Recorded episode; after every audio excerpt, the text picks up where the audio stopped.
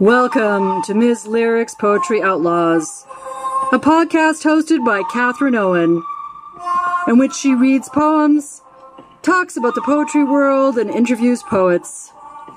Poetry, it makes nothing happen, according to W.H. Auden, and oh, that's a beautiful thing.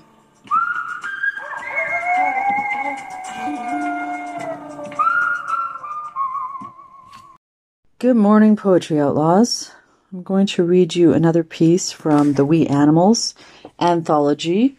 And I see that my cat, Solstice, has just jumped up on the table and is wondering why I don't uh, exert some sense of fraternity with her. I'm going to read a second piece from the section called Fraternity or Our Connection with Animals.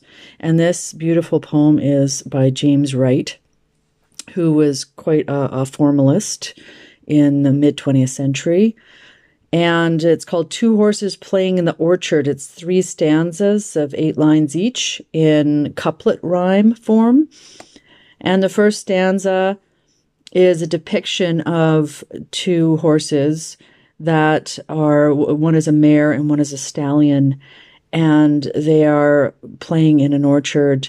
But it begins with the couplet that suggests that their happiness, their peace, their um, feasting will end soon because humans will lock them out of this this paradise.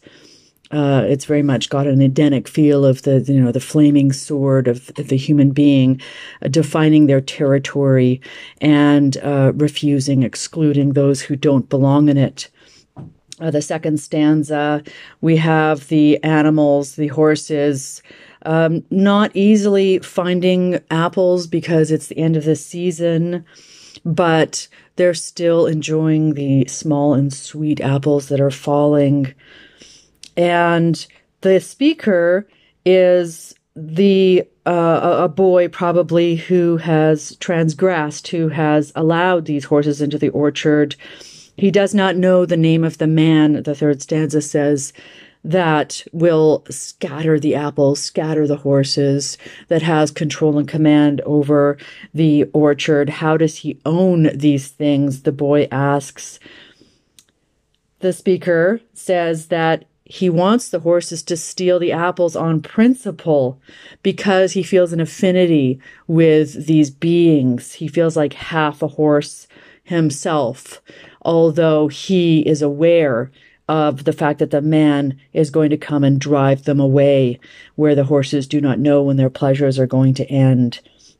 And it concludes with the one word, now.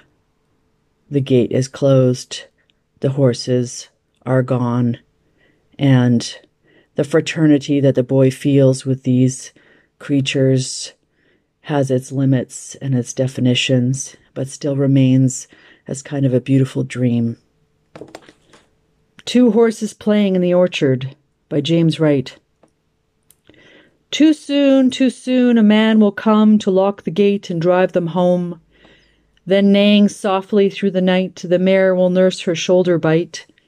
Now lightly fair, through lock and mane, she gazes over the dusk again, and sees her darkening stallion leap in grass for apples, half asleep. Lightly, lightly on slender knees, he turns, lost in a dream of trees. Apples are slow to find this day. Someone has stolen the best away. Still, some remain before the snow. A few trembling on boughs so low a horse can reach them, small and sweet. And some are tumbling to her feet.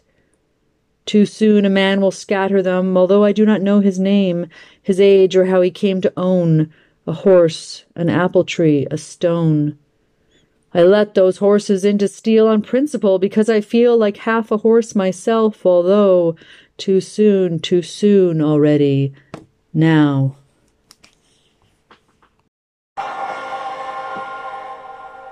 You've been listening to Ms. Lyrics Poetry Outlaws. Stay fierce, word musicians.